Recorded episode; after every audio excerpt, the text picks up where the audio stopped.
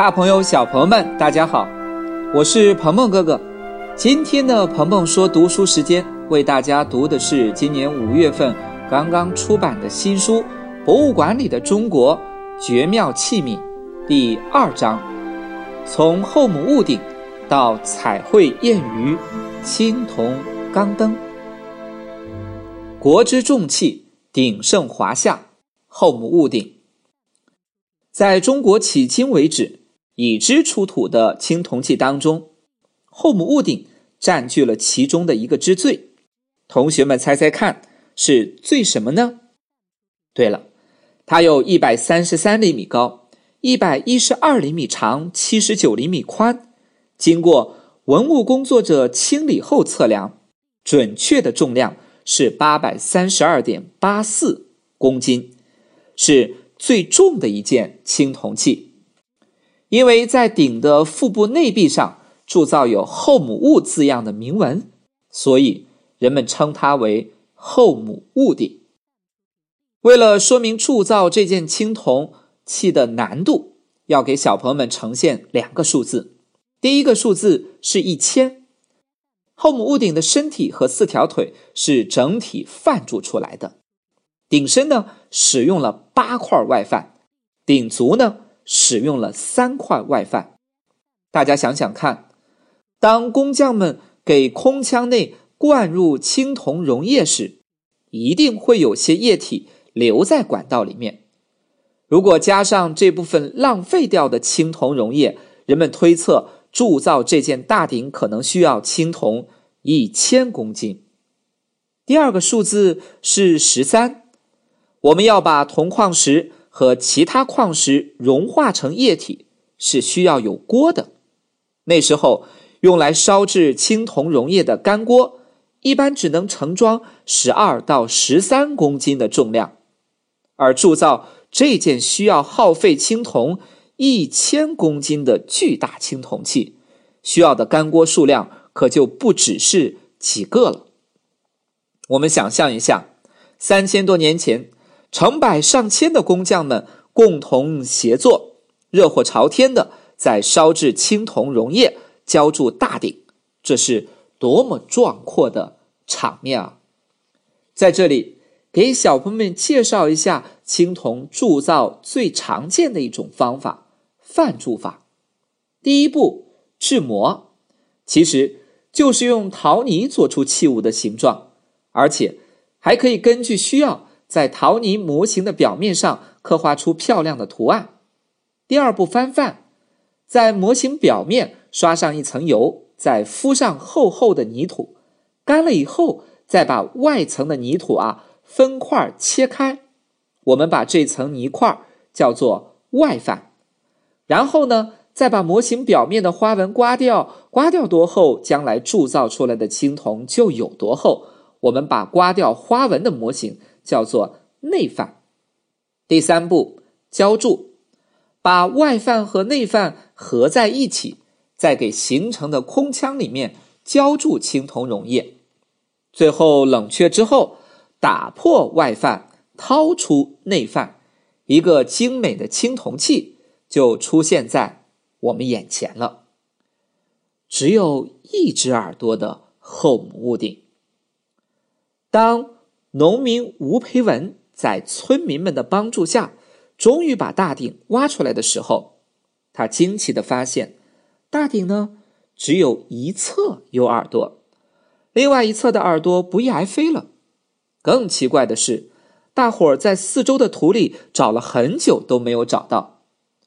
几天以后的一个黄昏，来自北京的古董商人看到这件大鼎后，提出来愿意用。二十万现大洋买它，那可是好大一笔钱。但是有个前提条件，那就是必须要先拆卸成石块，这样才方便运回北京。村民们听到后，立刻行动了起来，从市集上买了几十根钢条，从大鼎的腿开始锯起来。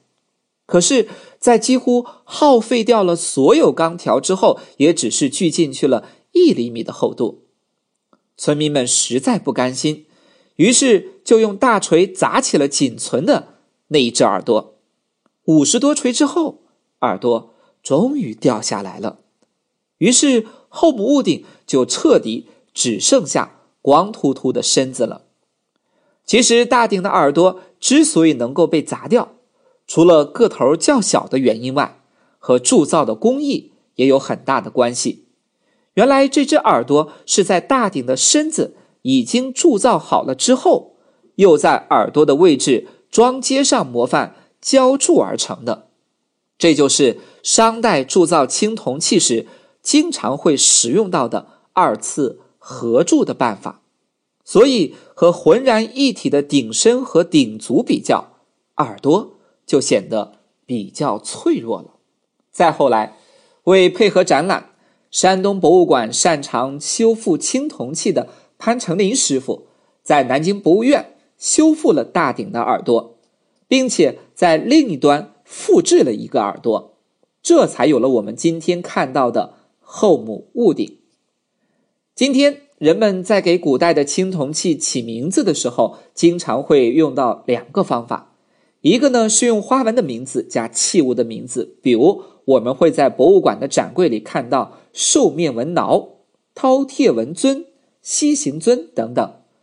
另外的一个就是用铭文中人的名字加器物的名字，比如我们很熟悉的毛公鼎、国际紫白盘等等。快来想一想，后母戊是什么意思呢？神秘的双虎食人图案。今天。很多人在说起后母戊鼎的时候，都会提到他是个残疾人。鹏鹏哥哥在这里加了引号，这是为什么呢？有人说很明显啊，因为他出土时只有一个耳朵，缺了另外一边的耳朵。有人说铸造的时候出了点小意外，所以才成了残疾人。这是怎么回事呢？原来很多专家在大鼎的内部发现了两种不同的金像组织结构。说明大鼎在第一次浇铸的时候，由于外面的泥范体积比较大，青铜溶液冲刷的又比较厉害，所以很有可能出现了泥范裂开的情况，造成了大鼎身体部分的花纹出现了错位，薄厚呢也不太均匀。尽管后母戊鼎并不完美，但我们依然要惊叹三千多年前的先民们。在当时有限的技术条件下，能够制作出如此精美巨大的青铜器，大鼎给今天的人们留下了很多需要解答的谜题。大鼎耳朵外侧的双虎食人图案，就是这众多谜题当中的一个。我们在很多商代的青铜器上都能看到双虎食人的造型。商代的人们为什么会喜欢这样的图案呢？有人说和《山海经》当中记载的一个故事有关。古代呢，有一座杜朔山，山中种着一棵参天的桃树，桃树东北方有一个门，是鬼进进出出的鬼门。门的旁边有两位守护神仙，他们常常把那些恶害之鬼捆起来喂给老虎吃，所以。人们就把这种图案装饰在器物上，希望能够辟邪去灾。也有人说，这样的神话传说不可信，因为老虎嘴巴下面的人看上去没有恐惧的感觉，他应该是掌握着生死大权的祭司，把身体主动献给老虎，可以起到和天上的神灵沟通的作用。所以，这应该是一个和祭祀有关的场景。同学们比较赞同哪种说法呢？后母戊鼎改名之谜。二零一一年三月六日，中央电视台新闻三十分节目主持人播报了这样一条消息：从国家博物馆两个文物科技保护中心起运了第一批一百八十四件文物，运往国家博物馆，其中包括国宝级文物商代的。后母戊大方鼎，随即在社会公众当中引起了轩然大波。因为大家都知道，教科书上一直写的是司母戊鼎，难道这些年我们的课本都写错了吗？如果没有错，那大鼎为什么要改名字呢？起初，专家们把大鼎上的铭文解读为“司母戊”，“司”指的是祭祀，“母”指的是母亲，“戊”指的是个称谓。